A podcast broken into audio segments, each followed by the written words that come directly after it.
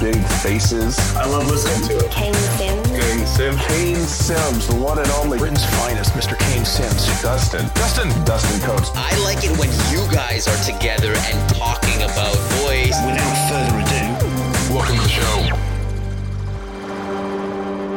Boom. And just like that, we are live. There we go. Welcome, welcome, welcome. Welcome, Tom. How's it going? All right, thank you. Thank you for having me. You're very welcome. This has been a long time on the cards, this, Tom. This has been. How long has this been coming for? I don't know. I, I, I was just thinking back to when we first met, which which was at the uh, the London chatbot and voice assistant uh, meetup. Yeah. Got back in like 2017, maybe maybe even, well I. I think it might have even been before VUX World podcast even existed. It could have. It could well have been. Yeah, I think it might have been while we were while it was kind of being planned and stuff like that. I think it was like November. I want to say November 2017 or something like that. Wow, God, it's a long, long, long time, long time ago. It, it's, Yeah. feels like a different era, really. It does a bit. It does. A, it does a little bit. Like I think that things have definitely changed, and that might be something we can get into. Is even though that's not that long ago. I mean, Dustin, when when did you start writing your book? Was that 2017, 2018? Maybe in 2016. Uh, Really? 2016 or 2017. Yeah. Because that seems like ages ago as well when you were going through that process. And but in reality, I mean, 2017 to now, it's not that long ago, but so much has so much has changed and moved on, hasn't it? Even even you know in in two, three, four years, it's crazy. Well, we'll have lots to talk about what you learned over those past three years, Tom. Yeah, yeah. Hopefully, well, something. yeah, I'm sure you have. I'm sure you have. And uh, yeah, if everyone, if anyone's tuning in, I can see there's people tuning in. Uh, if you have any questions for Tom, feel free to stick them in the comments, uh, and we'll and we'll put them to Tom. Um, so, Tom. I mean, where do, where do we start? I don't even know where to start, really. I mean, we've we've, we've kind of met a few times in London. You've had a, a really good meetup going over there, which I've spoke at a number of times, attended quite a few times. Uh, you've got LabWorks, which is doing fantastically. Congratulations on the funding uh, that you rose recently. Um, and so you've got a lot of experience in working with voice assistants, and more importantly, not just working with them like plenty of other people do, but actually building a business in that kind of environment. So I wonder whether maybe a place to start might be just broadly speaking, um, what's the last sort of year being like? Everyone's been staying at home, everyone's had access to their kind of smart speakers around them all the time. Like, what's what's the last sort of twelve month been like for for you and LabWorks? Yeah. If uh, just really quick, Tom, if you don't mind as well, talking a little bit about what LabWorks uh, builds as well. Good point. Good point. I'm getting too. I'm getting too over ahead of myself here. That's that's good. let's start there and let's then, then let's go uh, after that to the last year. Yeah, good idea. All right, let, let- let- let me, let me start with a kind of potted introduction. So, I'm Tom. I'm the uh, founder of LabWorks.io. Um, we make something called Voice Arcade. Uh, it's a collection of games on your smart speaker, on your Alexa device, and your Google Assistant. Um, we've been going since 2017, um, and we are in eight different countries. Um, sorry, eight different languages, uh, 14 different countries. Um, so we, we kind of have built out this, um, what I think is one of the kind of main voice gaming offerings uh, on, on the platform. And, you know, I think as kind of part of that, we've been really at the, um, the forefront of trying to figure out how to kind of build a business on Alexa and Google Assistant, how to kind of actually actually make that make that work. Um, and yeah, it's been, it's been really really interesting. Um, so the kind of the last year, well, I mean, like like everybody, um, the uh, pandemic did cause a big increase in uh, traffic. Um, you know, a lot of people started using it. But one of the things that's been really interesting to us is that in previous years, we really observed a, a seasonality effect where, um, you know, people were really playing voice games heavily in the winter, particularly around Christmas, um, and you know, and at a few kind of other key points in the year. Um, whereas last year, it was much more steady throughout the year. Like you know, we, we kind of saw the um the the traffic you know in the kind of the months that we would usually expect to be lower kind of up at a, at a higher rate, which kind of reduced that seasonal effect. So I think that's something that's re- really, really interesting and something that I'm still not exactly certain whether that's going to continue after after lockdowns end or whether that is a new behavior shift that people are just used to playing voice games more regularly now. It's interesting, isn't it? Like, is is there kind of so uh, obviously Christmas time people get uh, new devices. They ex- uh, experiment a lot more when they first kind of get hold of them and things like that. Um, is is there kind of like you mentioned that in general is is it been like steady kind of thing throughout the year? Like, is there been weekend spikes? I would imagine that would traditionally maybe be the case. Like, what what is it just being like completely steady in terms of usage. Which yeah, uh, yeah. I'm not. I'm not going to say that it's like the uh, the kind of the traffic that you get in June is exactly the same as you get at Christmas. Obviously, uh, Christmas is still a bigger thing, but you know, in previous years. The, the kind of the difference between Christmas and the middle of summer was like very pronounced. Uh, whereas last year, what we saw was kind of Christmas pre-pandemic. You know that that was kind of as expected. Like you know, but what we saw was the kind of what we expected to be quieter months actually the traffic levels coming up as people were in lockdown.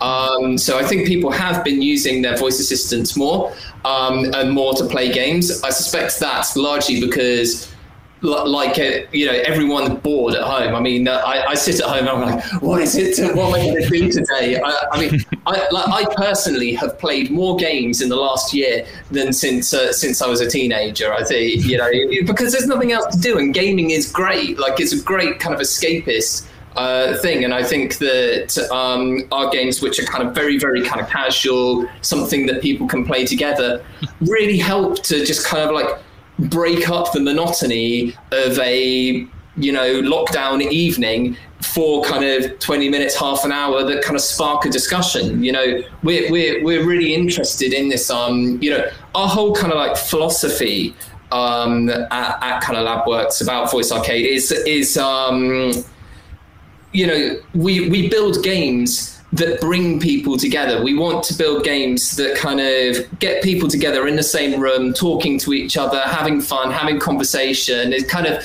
we look at our games as kind of almost like facilitating conversations between the people that are playing them. Um, and you know, I think that the pandemic has increased the need for that because people are just stuck at home together more, and so have less to talk to each other about. and Tom, what I'm curious about is you're talking about that growth. Is are you seeing mainly the growth coming from new users, new users coming on, or is it more retention overall? Um, you know, I think it's a mix of like a mix of both. Uh, sorry, that's a really unhelpful answer.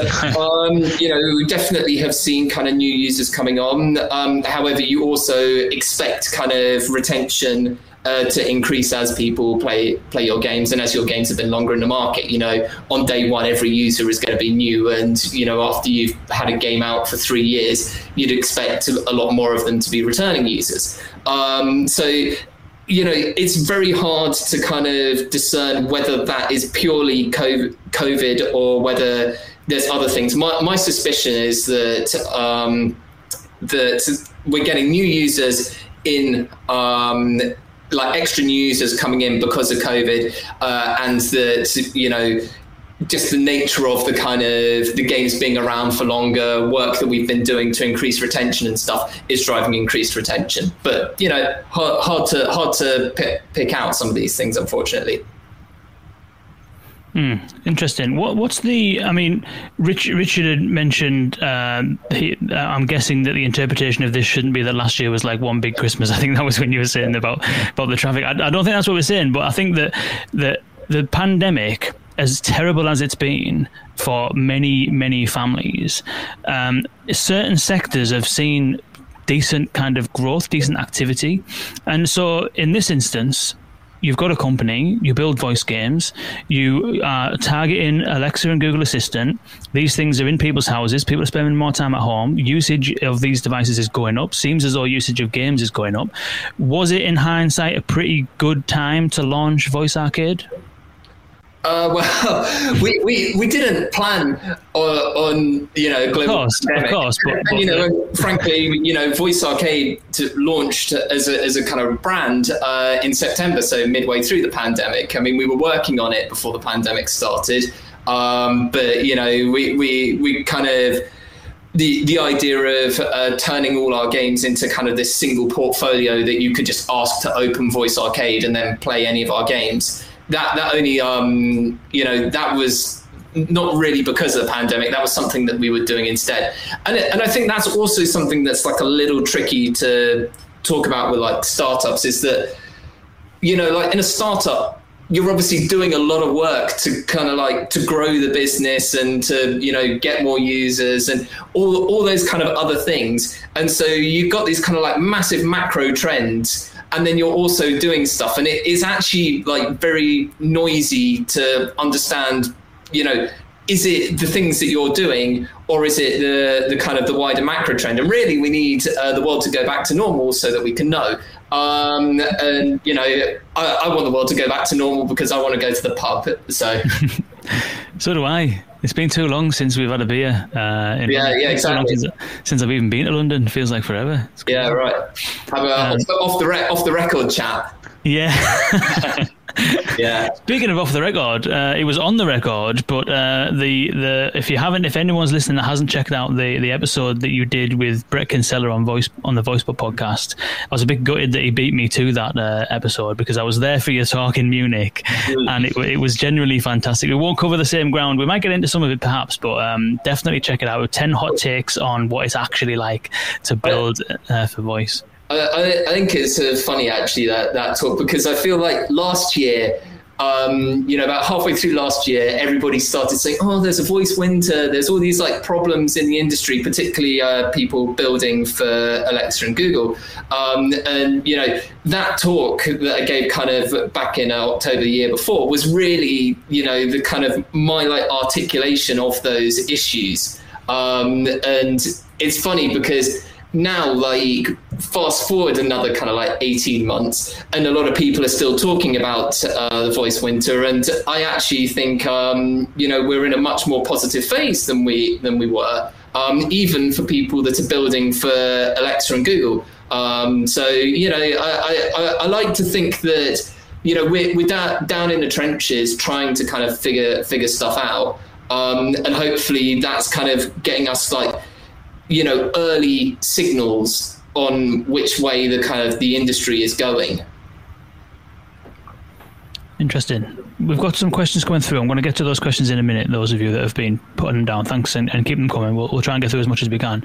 Um, I've got. I, I do want to ask you a question about the about the early days, but first, you kind of alluded to something there in terms of things have changed from from when you kind of gave that talk in Munich. Was that 2019? That was 2019, wasn't it? Yeah. Wow. God. um, so, what, what what in particular do you think has has changed for the better since since then? Um, so in October 2019, or certainly during 2019, I developed a feeling that um, Amazon and Google had, to an extent, taken their foot off the pedal. Um, you know, I, I wasn't quite sure exactly where they were going uh, with like with these platforms uh, and kind of how much third-party developers really meant to them. Um, and you know that that led to that talk, which was kind of basically a list of the things that that needed fixing on those platforms to work. Uh, you know, dis- like fixing discovery, fixing monetization, fixing retention. You know, ba- basically trying to kind of spell out why it was that people were struggling to kind of um, build businesses on the on those platforms. Um, and you know, I think that the platforms have done a fair amount over the last 18 months to address that. You know, I'm not saying that we're there. Like, I'm not saying that kind of the, the problem is solved, but you know, when you look around, there are green shoots. There are people out there that are making meaningful amounts of money out of um, in-skill purchasing. Uh, you know, there are there are people that you know the discovery challenge although not solved, it, it you know some of the things that Amazon has been doing with screen-based devices does seem to does seem to have some interesting effects. You know, I, I kind of feel more hopeful for the platforms than I did 18 months ago, if I'm honest. That's good. That's interesting. Um, so we'll get to some of these questions uh, in a moment, and I think there's there's a couple asking about discoverability. So it would be it would be nice to get into that in terms of like how how you're approaching it and, and things like that. Um, but first, I don't know if I don't know if David Law is, is tuning in, but if he is, shout out to David Law. Uh, we had him on a clubhouse session the other week, and he reminded me of uh, a time that I think you've spoken about before, but I don't know if you've spoken about it for a while. When so, for those that don't know, I think the history of LabWorks is that you were building chatbots at the time, was it? Um, and then you one day just decided to experiment on a weekend with a bit of downtime on building a skill for Alexa. Uh, turned out that that skill actually ended up doing fairly well, although you weren't really that paying that much attention to it, so you didn't particularly know. and then and then you got a phone call, uh, and I believe that phone call was from David Law, wasn't it? It was it was indeed. I mean, shout, shout out to David Lowe. He's actually on our board of advisors. Um, you know, he, he's a very integral part of the, the business. Um, you know, he, yeah, he was he was my introduction to the Ale- the Alexa world. You know, I, I as as you say, I was building chatbots at the time, and I was doing um, client side stuff. I, I, was kind of building chatbots for brands like uh, Unilever and And Sage and stuff. Uh, and you know, Alexa came to the UK, and I thought, well, it's likely that these people are going to ask me to design stuff for Alexa eventually. Better like figure out what you can do on Alexa. Um, and so I decided to build a little game just because like I love games and I thought it would be a neat thing to kind of work on as a hobby project. Um, and yeah, and you know, and then it did just happen to kind of hit the hit the moment and was really successful. And you know, yeah, as, as David said, he kind of rang me up out of the blue to say, "Hey, do you know this is the third most popular thing on the platform?" Um, and I had no idea because I hadn't put any analytics on it. Um, and they told me that they were just starting this program called Developer Awards, um, and that they were going to start paying me money for this like little hobby project that, that I'd built. Um, you know, I almost thought it was like a prank call when I first got it, um, but but I, I kind of um, once I calmed down, I did did the uh, the math, and um, I realised that uh, if I could kind of, you know, take that money and use it to hire someone and build another game, then I could like turn this into a real business. And so that's what I did. I kind of took the money that they gave me and I used it to hire someone and we built another game and that gave us enough money that we were able to hire a couple more people and then build another game and another more people and so on and so on. And so that that's kind of the company grew very organically, but all out of developer awards. Um, and you know, our kind of mission over the last two years really has been to reduce our reliance on developer awards. That kind of program has been wound down significantly over over the last two years. Um, and you know, we we kind of needed to find a way to kind of bring in revenue to pay for a team of eight without like without kind of um, relying on Amazon just to give you cash the whole time.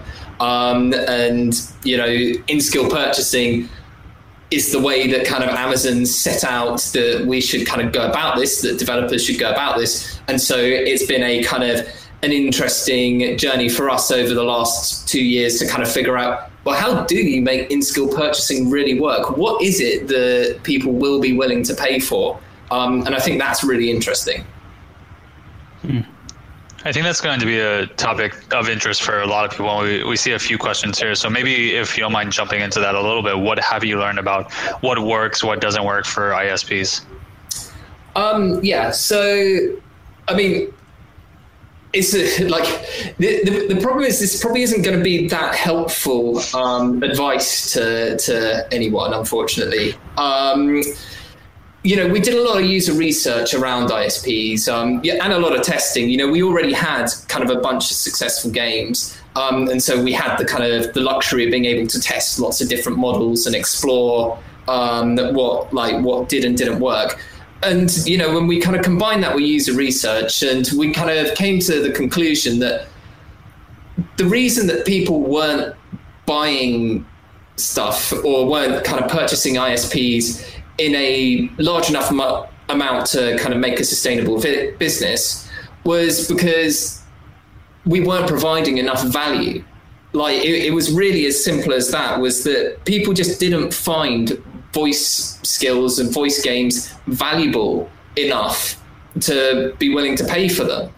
Um, and you know, once we kind of hit upon that insight, we kind of like flipped our thinking to well, how do we make something that's valuable enough that people will pay for it? Um, and you know, we spent some time thinking about it and working on it, and that that's kind of what brought us to Voice Arcade. That's what made us build and launch Voice Arcade. Interesting. What is it? What is it then about Voice Arcade that what what's the value that people are seeing in Voice Arcade that they weren't seeing before?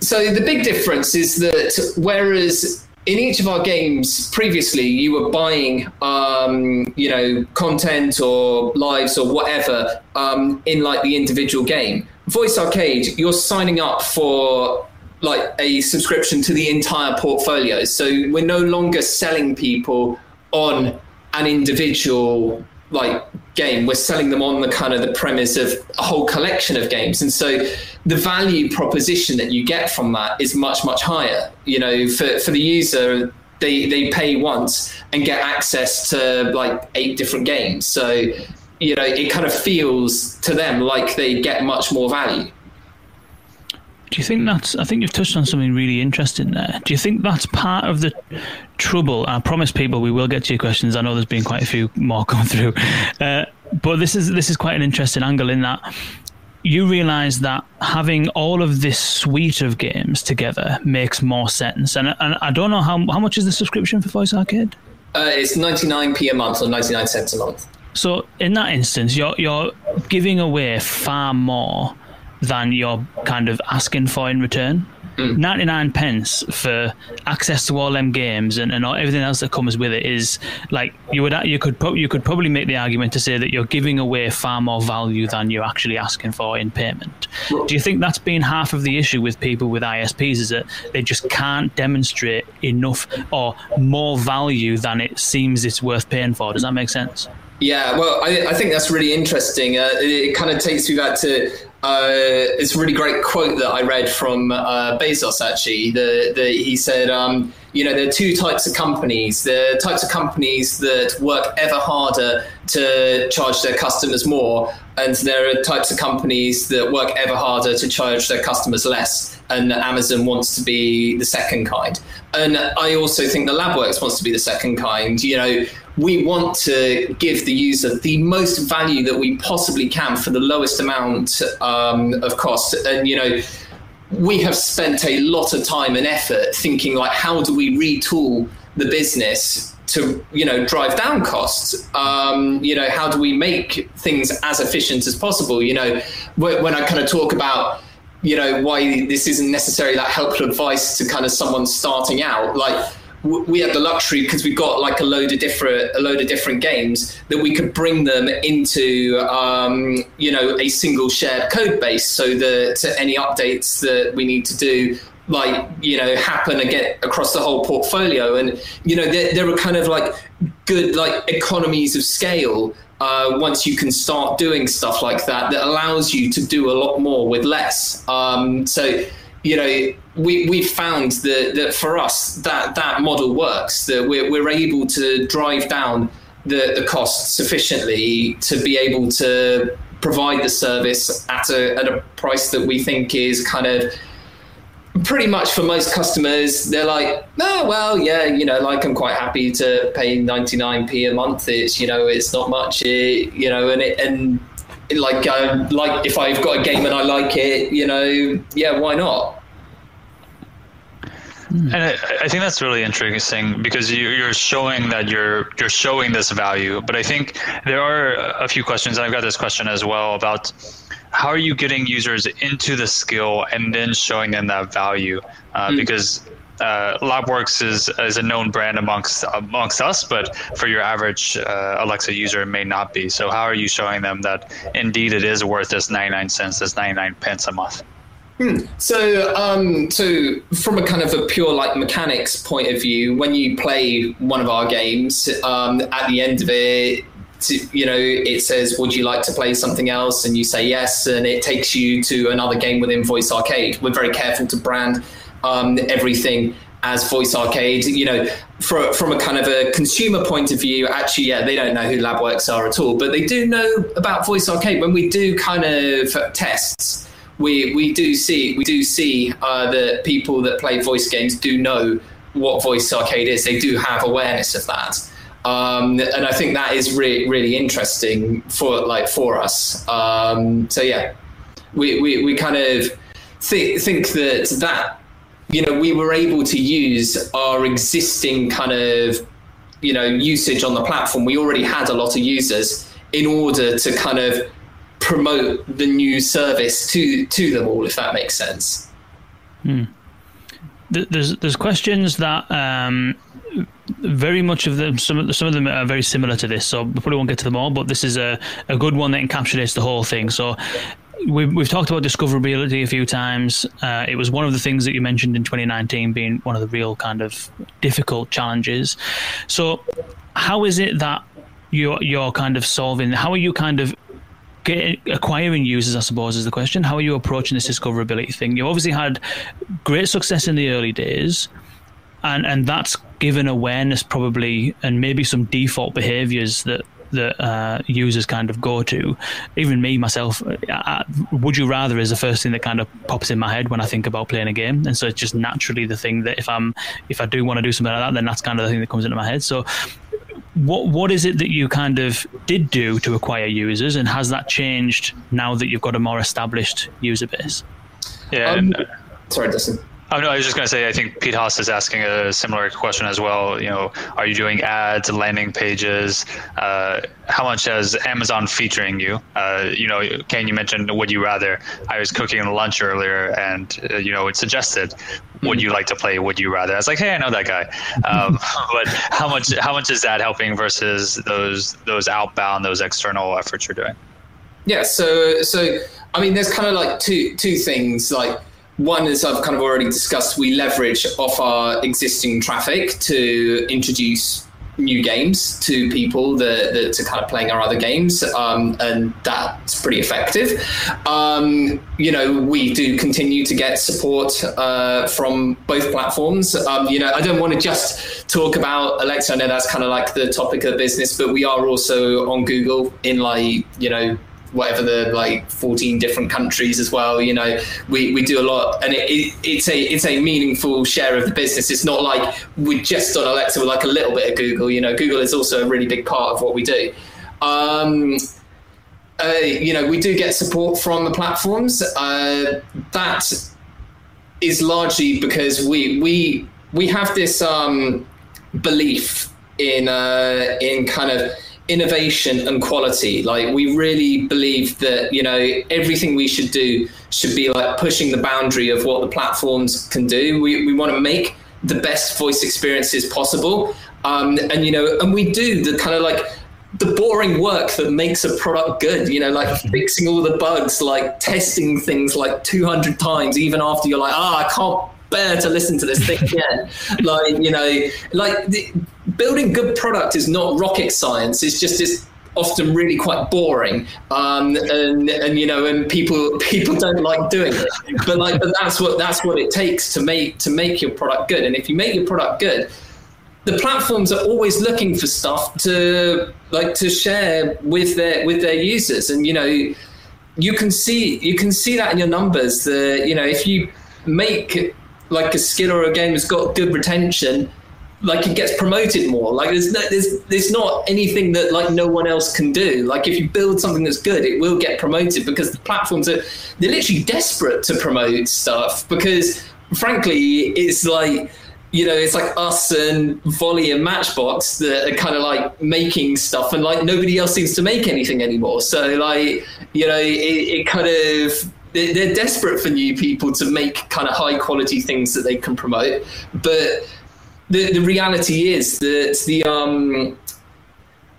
I think that the bar has risen to the point now where as an individual developer, you would really struggle to produce something high quality enough to get that promotion. You, you know, we, we have like a team of uh, people that are specialists. We've got specialists, you know, we've got a graphic designer, we've got developers, uh, you know, we've got we've got kind of people that do all sorts of different things and are really expert at the thing that they do. And you kind of need that in order to build something that's really high quality. And I think that a single person on their own, it's actually really difficult for them to do that, unfortunately. Kane, I think we should. Um, that was really good. I think we should cut that out and release that as a standalone video. I think, I think that was really good, Tom. Uh, but it's interesting what you mentioned the the very end there because we also have a question from Mark who's asking what would be your word of advice for voice dev hobbyists wanting to go professional. So it seems you take a dim view of someone being able to build these skills to the quality that's necessary to to be professional just doing that. But you know if somebody wanted to jump into it or maybe get started, what would be your advice there?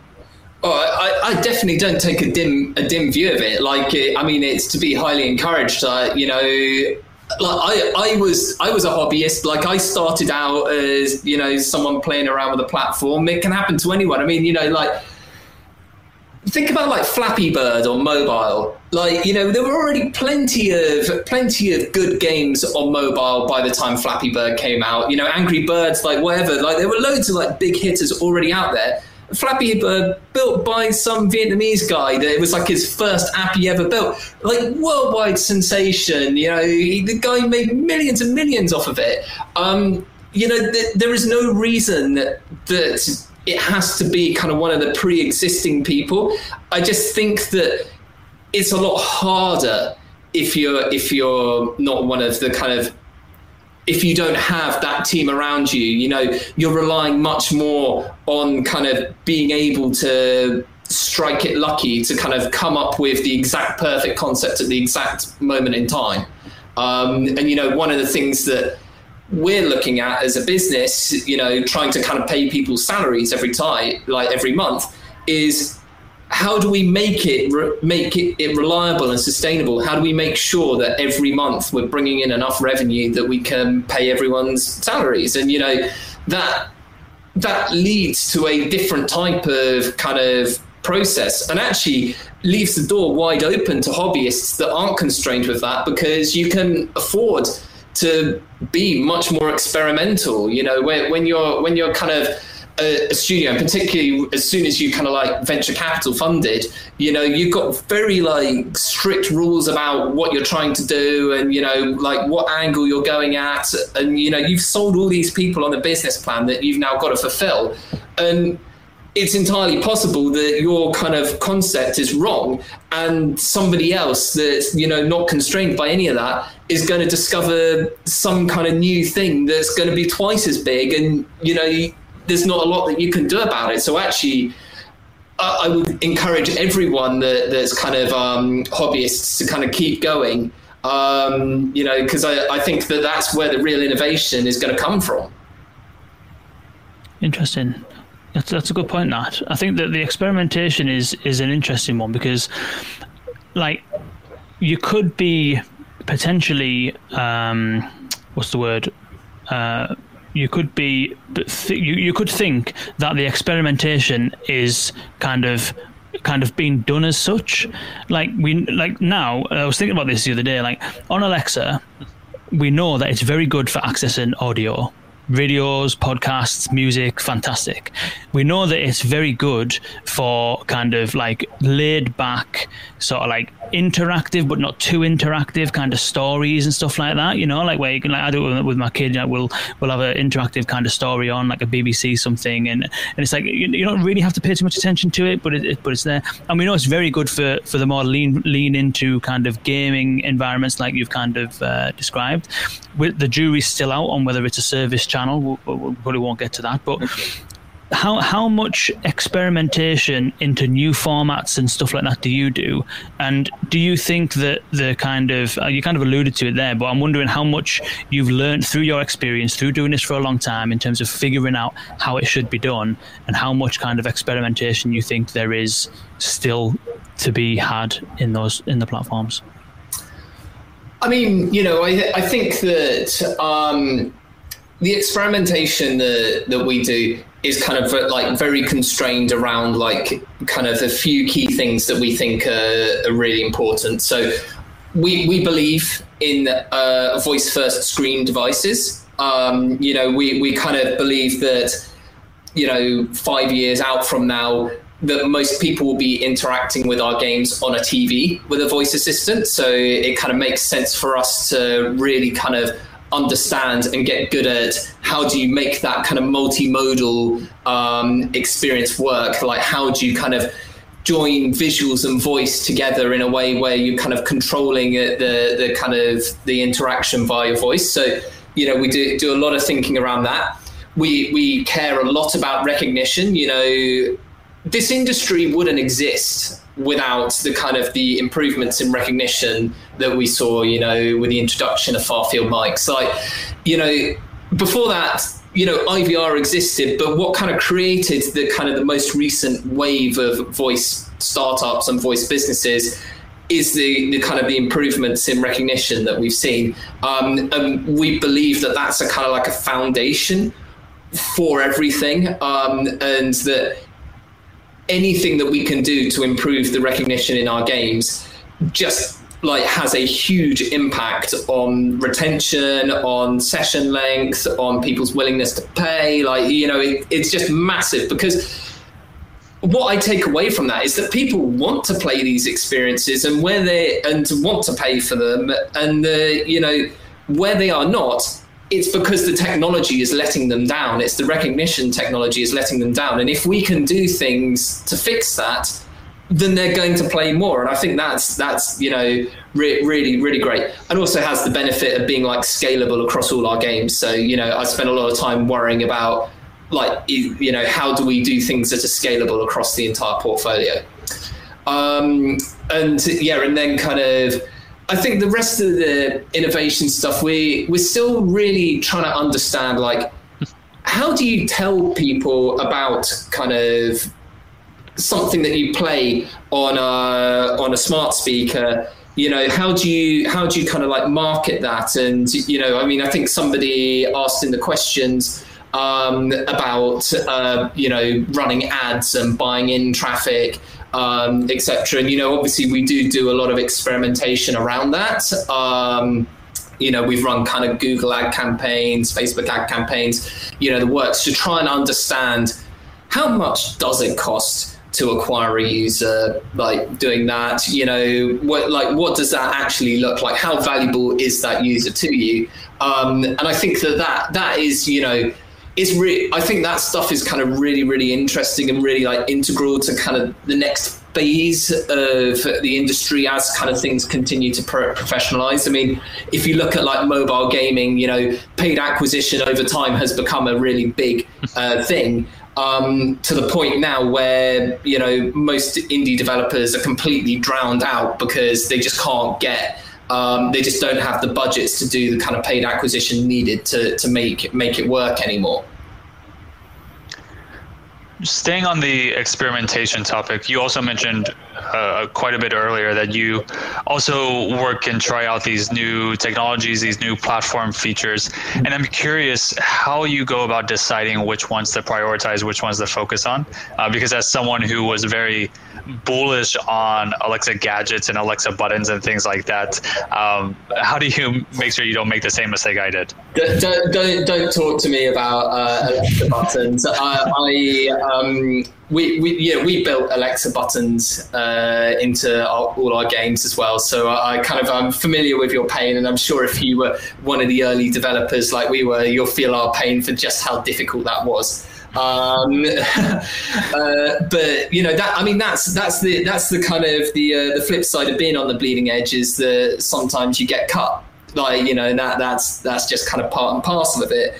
Um, but i kind of think that that you know innovation um, you know kind of experimentation piece is really important um, if you're trying to kind of drive forward a business and drive forward an industry you know it's kind of why i get up in the morning is to is to kind of actually like try and do something. I don't kind of sit there and like, you know, play through like other games on Alexa and be like, oh, okay, like this is something that we can like copy or whatever. You know, it, it's it's you know, we we kind of want to create stuff that is like new and fun and the you know actually brings a kind of exciting new experience to the platform. Uh, and you know, I I think you know, frankly, like people don't go into making games to be rich. Like if you want to like run a startup and be rich, then like make a SaaS platform, you know, some B2B SaaS platform. You know, people make games because they love making games. Um, and you know,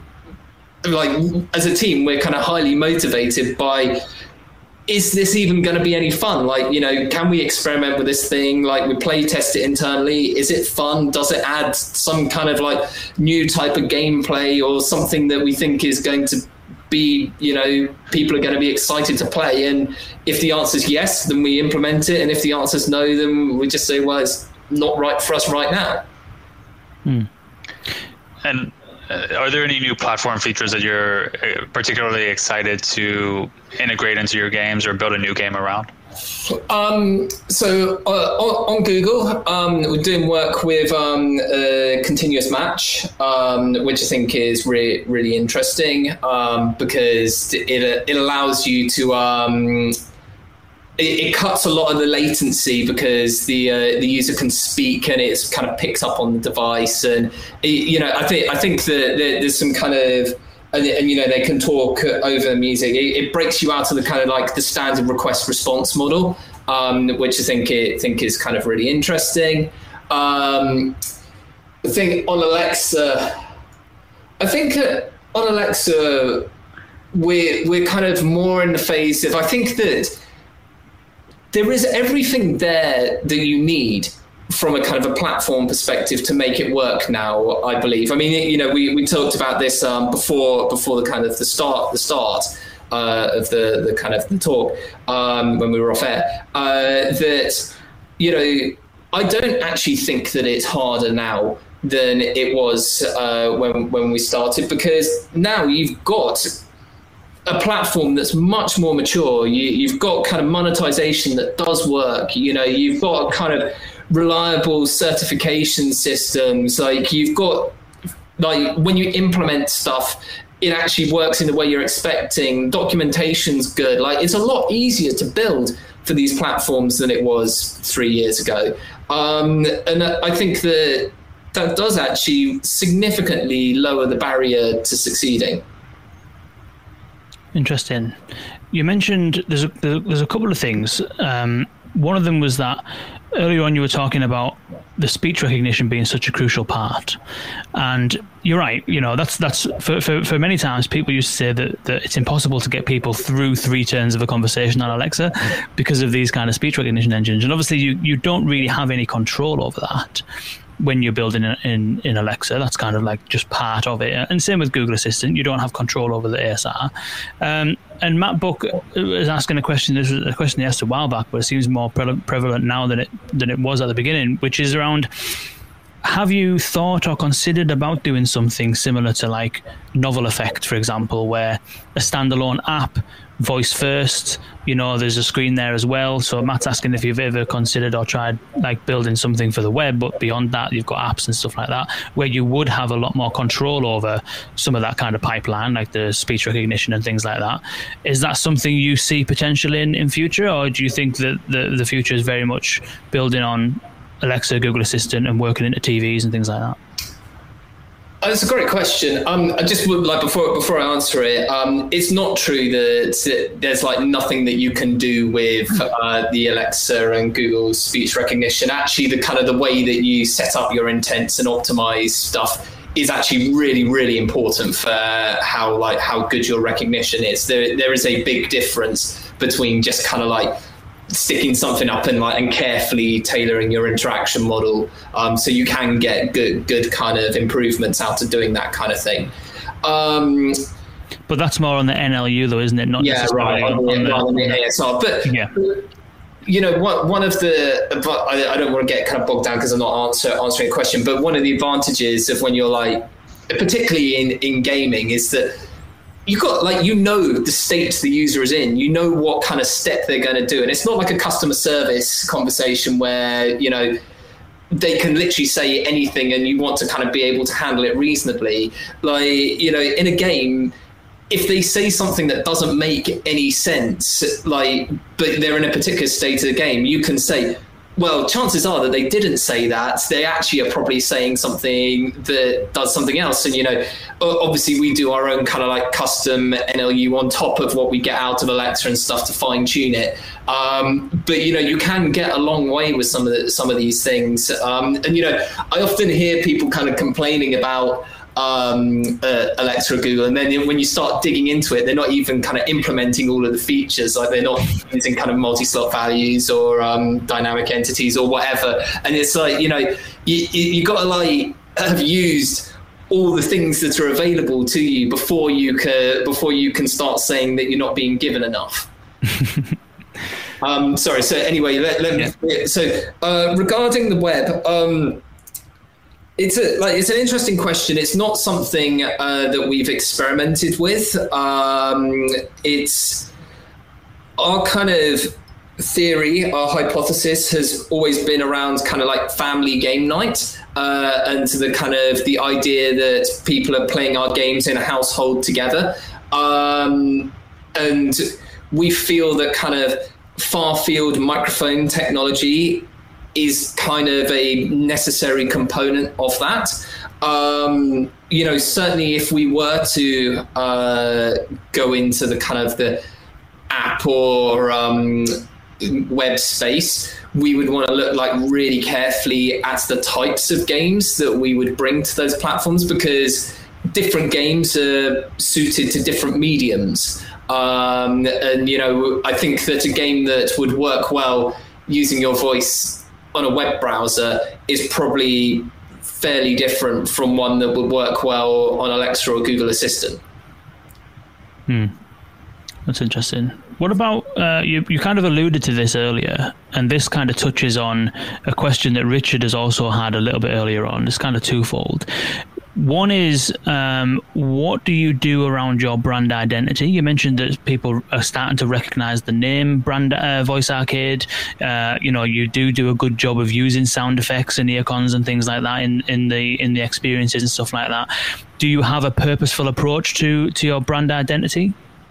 Yeah, sure. I mean, you know, like Vo- Voice Arcade is, um, you know, the kind of like the brand is a really core part of what what we're doing. I mean, we we we looked to when we kind of decided on this um, portfolio games approach and stuff. We thought we thought about it. We said, well, like, there's going to be a problem if we kind of bring new games to the platform and people don't know how to find them. How are we going to make sure that people can always find our games? Uh, and so we decided that we needed a good kind of strong brand uh, that um, that we could teach people, and we could they could then invoke that and reliably reach our games, and that's kind of where we came up with Voice Arcade, and we see that working. You know, we see that in the data that you know, like like, tens of thousands of people like a day like ask for Voice Arcade specifically. Like you know, we know that people are learning how to kind of um, ask ask for that.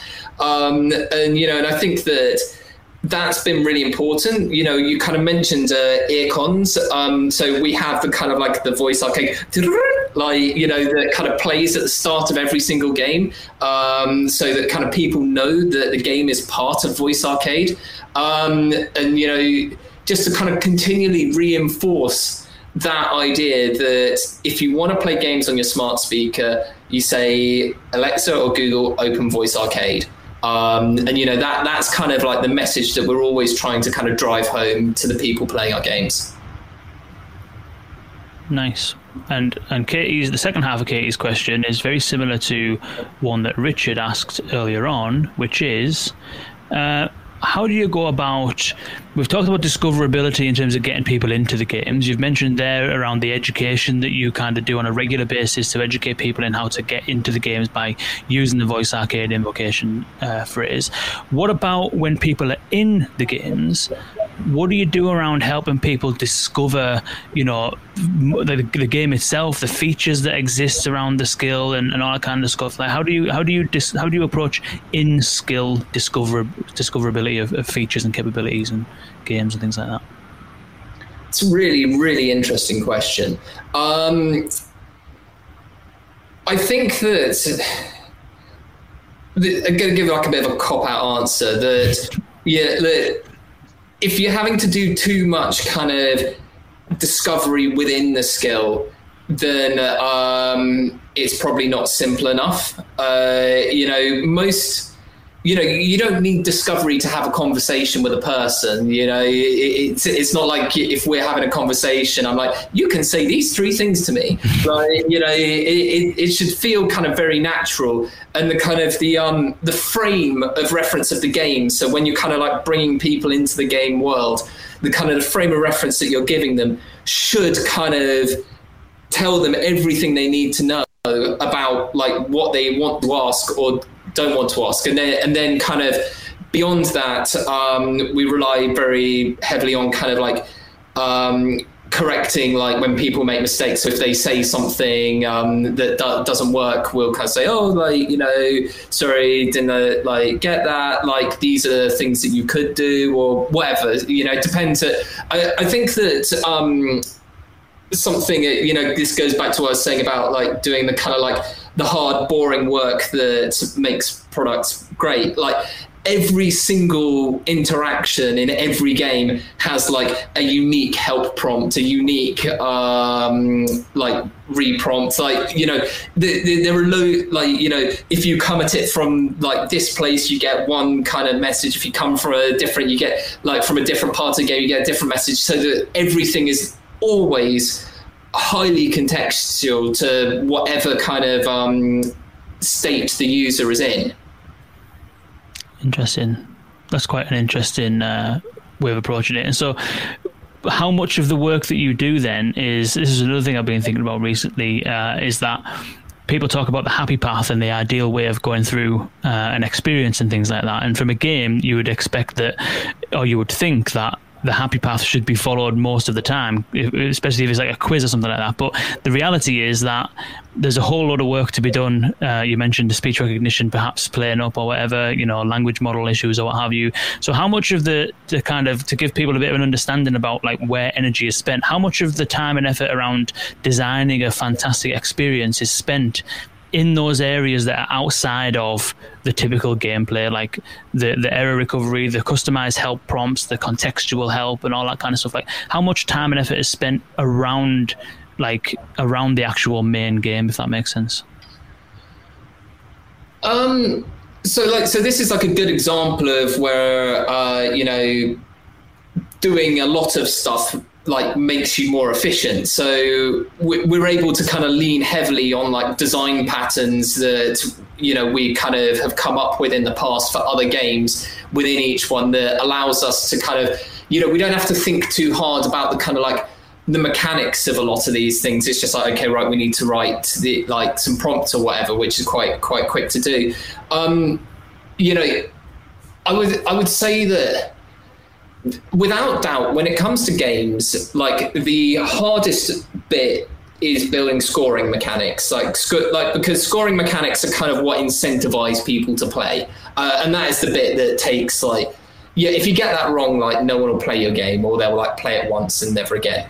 Um, you know, and it's really, really hard. Um, you know, like uh, I've worked in product design for a long time, and it's it's the most challenging thing that I've ever done in product design. You know, like like uh, I, I kind of think that getting that kind of game mechanic, scoring mechanic right is where you need to kind of devote most of your energy. Um, beyond, Why, why is that? Before you move on, why why is that so difficult? because it's gotta it's gotta feel fun. It's gotta be really simple to understand. It's gotta feel fun. Like you know, usually scoring mechanics sits right inside the game loop, uh, which is the kind of like the activity that the user is doing again and again. So it's gonna be highly repeated. So it's gotta like not feel like frustrating or boring or repetitive. Um, you know, it, it's it's one of those it's one of those ones where um, it's really hard to say like yeah i can't really just tell you like how to build a good kind of game mechanic or a good game loop. It's it's it's very much a kind of you know you, have to build something play it. Does it feel fun? No. Okay like iterate it a bit. Does it feel fun? Like just again and again. But you know that that process of getting that right can take you know weeks and weeks to to kind of get right. Um you know i would say that the bit that we definitely do that also takes a lot a lot of time uh, that's kind of outside of like the design uh, arena specifically um, is the kind of like the testing and fixing and testing and fixing. And i mean that can easily be like half the entire time spent on the project is just going over like what like what it is that you've built like play testing it finding out where it breaks like te- user testing it like finding out where it breaks like just that that bit again and again that kind of like iteration into until you've kind of fixed all of the edge cases takes a really long time. How much of that is manual testing, span- spinning it up on device, playing it, going through it from a user perspective, versus kind of like more kind of technical testing or or something like that? Is it? I- I'm, ta- I'm talking about uh, the manual testing, like the um, the the kind of like obviously we do like the automated testings first to like make sure that just everything technically works the way it does. But it's that kind of manual testing. You can't play test something on a console or by writing a script. Like you know, you can only find out if something's fun by playing it. And you know, frankly, you know, as the person that designed the game, you're often not even the right person to play test it. So you end up having to get like other people to play test it to go out and do user research um, in order to really understand like is it fun or not? And like and what it needs to be. And and the, and the thing that can be quite challenging about that is that you know if the if there is something wrong it's not always like necessarily that apparent what it is that isn't working. And so it can take like quite a few different iterations to understand like you know to, because it's like trial and error of like finding out does this work? No. Is this fun? No. Is this fun? Yes. Like you know hmm. Can you give us an example of one of your games or a feature or a play mechanic within your game that ran through a lot of a lot of iteration before you got it right?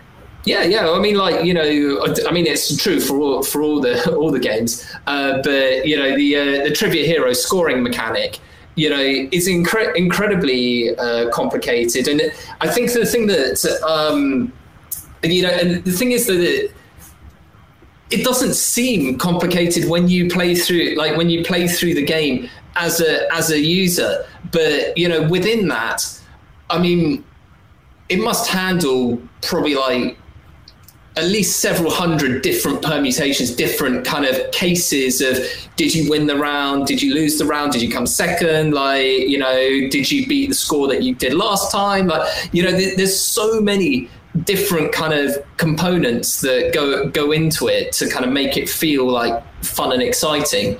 Um, and you can only really get that by kind of just testing stuff again and again, unfortunately. Interesting. Uh, Richard asked a, another question, which I think is is uh, a good one that everyone I think will benefit from, which is that if you're not designing specifically for Alexa or Google Assistant, and if you're not designing games specifically as well, is there anything that you've learned through the work that you've been doing through the testing, you you obviously he- lean heavily on user research and testing by the sounds of things. So you, you're gathering a lot of real insight into how things are working and all that kind of stuff. And so, is there any principles that you tend to use? Any things that you learn that you now do repeatedly as part of your process that you think would apply more generally and more broadly to anyone looking to design kind of conversational interfaces? Uh, yeah, so I, I think that um, that kind of point that I, I, just made about like the iter- iteration um, is is kind of really key. That's something that you know I feel like um, yeah, when I when I worked in kind of consultancy and stuff, it was much more common that you know you did your like research, and then as a designer, you kind of like went away and thought deep thoughts and kind of came up with the kind of the perfect design, um, and then it got built and shipped to the client, who inevitably then like butchered it uh, for the business their business needs. But you know uh, that that aside, um, whereas you know in game design you really can't do that. It's really difficult to decide, like to design something that is fun just in your own head to kind of come up with it. You like you really can only tell if something is fun by building it and testing it. And I and I kind of see like a bit of the same thing going on in the voice industry where like you know, people get really worried about like, oh, do I understand like Grice's maxims? Like, you know, like feeling like they need to be a linguist in order to be a conversation designer. And like, I don't think that's true because right now there is just so much low hanging fruit because there are so many badly designed conversations out there that can be fixed or radically improved just by doing a lot of iterative testing. And people don't like doing it because it's boring, frustrating, and if you need to kind of go out and do it uh, in like a proper research setting, expensive. Uh, I mean, top, top tip: um, we we just literally get users on Zoom uh, and get them to play our games and just watch them on a Zoom. Um, and you know, it takes no time. Is like doesn't really cost much. You know, I think we we pay we pay them like uh, fifteen quid. Uh, you know, a session for fifteen minutes, and, and you know, you can bang through like a, a whole bunch of those uh, like in a couple of hours. Um, and it's you know, it's really easy to organize and really easy to do, and it it, it, honestly it's the single kind of best thing that you can do to improve the, the, the quality of your conversation that you're designing. Hmm. We do the same with, with kind of explorative research and role play. Hmm. So just Zoom Uh, calls and just actually have a conversation. Investigative rehearsal. yeah, yeah, yeah. That's a nice technical term to use. Yeah. Yeah, nick, nick, nicked it off of Google. That's what they call that. Is it? Yeah, yeah, Yeah. yeah. So it used to be like back to back chair table reads and stuff like Yeah. that. Whereas just now it's Zoom call, have a conversation, see how it goes, see if that if it's all right. That's your that's your first draft, and then away you go. We, we, we actually don't do that. I, like um, we always go straight to the prototype uh, phase um, because uh, that's not necessarily advice for kind of everyone else, um, but. Like in gaming, because you, a game is not like a proper conversation. It's something that's you know a bit more unique uh, than that. It's kind of got very like structured rules if you just kind of role play it as a conversation with a person, the temptation to kind of like, you know, bend the rules or to answer in a way that wouldn't be appropriate for the game, is it like is too is too high. Um, you know, it, it's better to just get straight to the prototype, and and also we know at least with our stuff that like the thing that makes a huge difference is like recognition. Um, and that we want to test straight out, like straight away before we go anywhere. Can we get the recognition right on this game? And that, so, you know, we build a prototype straight away because different game mechanics like have different recognition problems, and you know, we we want that prototype built straight away so we can test is this even feasible? It doesn't need to be perfect, but if it doesn't work at all at the prototype stage, then it's probably never going to work, or it's going to take such a long time that you'll never be able to ship it. Do you, do you use like on at that level if you want to try and test recognition? Do you kind of um, do you build it like in the Alexa Skills kit or, or in in Dialogflow for Google or something like that, so you can actually use the in situ technology, or do you use another prototyping tool to do that? In? No, no, no. We um we, we use Jovo. Um, so shout out to Jan and the Jovo Jovo team. um, they, yeah, we're, we're we're kind of big fans of that. Um, likewise, likewise, big fans um, of Jovo. framework. Um, and yeah, we, we kind of, but we, we do, we build straight onto like, so we do the testing on an actual physical Alexa device or Google Assistant device uh, because we believe that, you know, we need to be able to test is it going to work in a real world scenario before, before we can kind of actually get on and build the game properly. Interesting.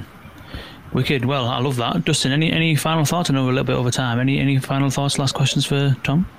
No, I think this was really interesting, even for, as we alluded to near the end, people who don't build games to take away a lot from this and be able to apply it to their own voice experiences. Cool, Tom. Appreciate it so much. How can people? We've we've said it a few times already, but how can people try Voice Arcade? well, very easily. You just say, Alexa, open Voice Arcade. Cool. And I've set off a load of people's right there and then, so we'll be getting some free users. Woo! nice one. And and how can people kind of follow you and, and keep on top of the things that you're doing and stuff like that online and stuff? Uh, you can follow me personally just at Tom Hewitson on Twitter. Um, you know, LabWorks and Voice Arcade are both on Twitter and other social media platforms um, as you as you like. Um, you can go and see us at voicearcade.com. Um, and yeah, that, that's it. Cool. Well, really appreciate it, Tom. And uh, unfortunately, we won't be on Clubhouse after this, boys and girls, because Tom is still in the Android ecosystem and not and excluded from Clubhouse by the sounds of things. to, to be fair, uh, I'm not sure that I, I don't feel like I'm missing out on much. Actually, it's like going to a conference without free bar. And, and, and everyone knows the bar is the best bit of a conference. That is absolutely true. Uh, and unfortunately, David David Laws said that count me in for beers in London, chaps. Health one and lockdown has made me thirsty. It's made me thirsty as well. And regrettably, we won't be going for beers uh, after this uh, or a clubhouse session. We've more or less just done a clubhouse session, to be perfectly honest, between the three of us. Um, so yeah, yeah, it's been absolutely fantastic, Tom. Really appreciate having you along, and glad we could finally do it. And uh, hopefully, we won't wait quite so long next time. When when is this? Is there any signs of the meetup coming back? Oh, it'll come back when when uh, when these things, such things are allowed. We'll we'll we'll have it we'll have it back. Um, Mainly because I love to go to the pub. So Nice one, cool. I, Well, I, I, like, I like the I like the off the record chat. That's where you find out all the good industry gossip. it is, it is. Yeah. Dust- yeah, Dustin, we'll we'll have to definitely uh, we'll have to definitely get you over from from uh, Paris for for the kickoff. When Yeah, we're gotta take the back around. Eurostar. Yeah, Yeah, you have to come and speak. yeah, definitely, definitely. Nice one. Cool. Okay. Well, Tom, it's been Cool. an absolute pleasure. Thank you everyone for tuning in. Uh, next week we've got two uh, podcasts. Next week we've got PolyAI and we've got Audio Code. So we'll be talking about uh, building enterprise voice assistants with PolyAI and connecting that with any contact center with Audio Code. So do tune in then. Until next time, see you later.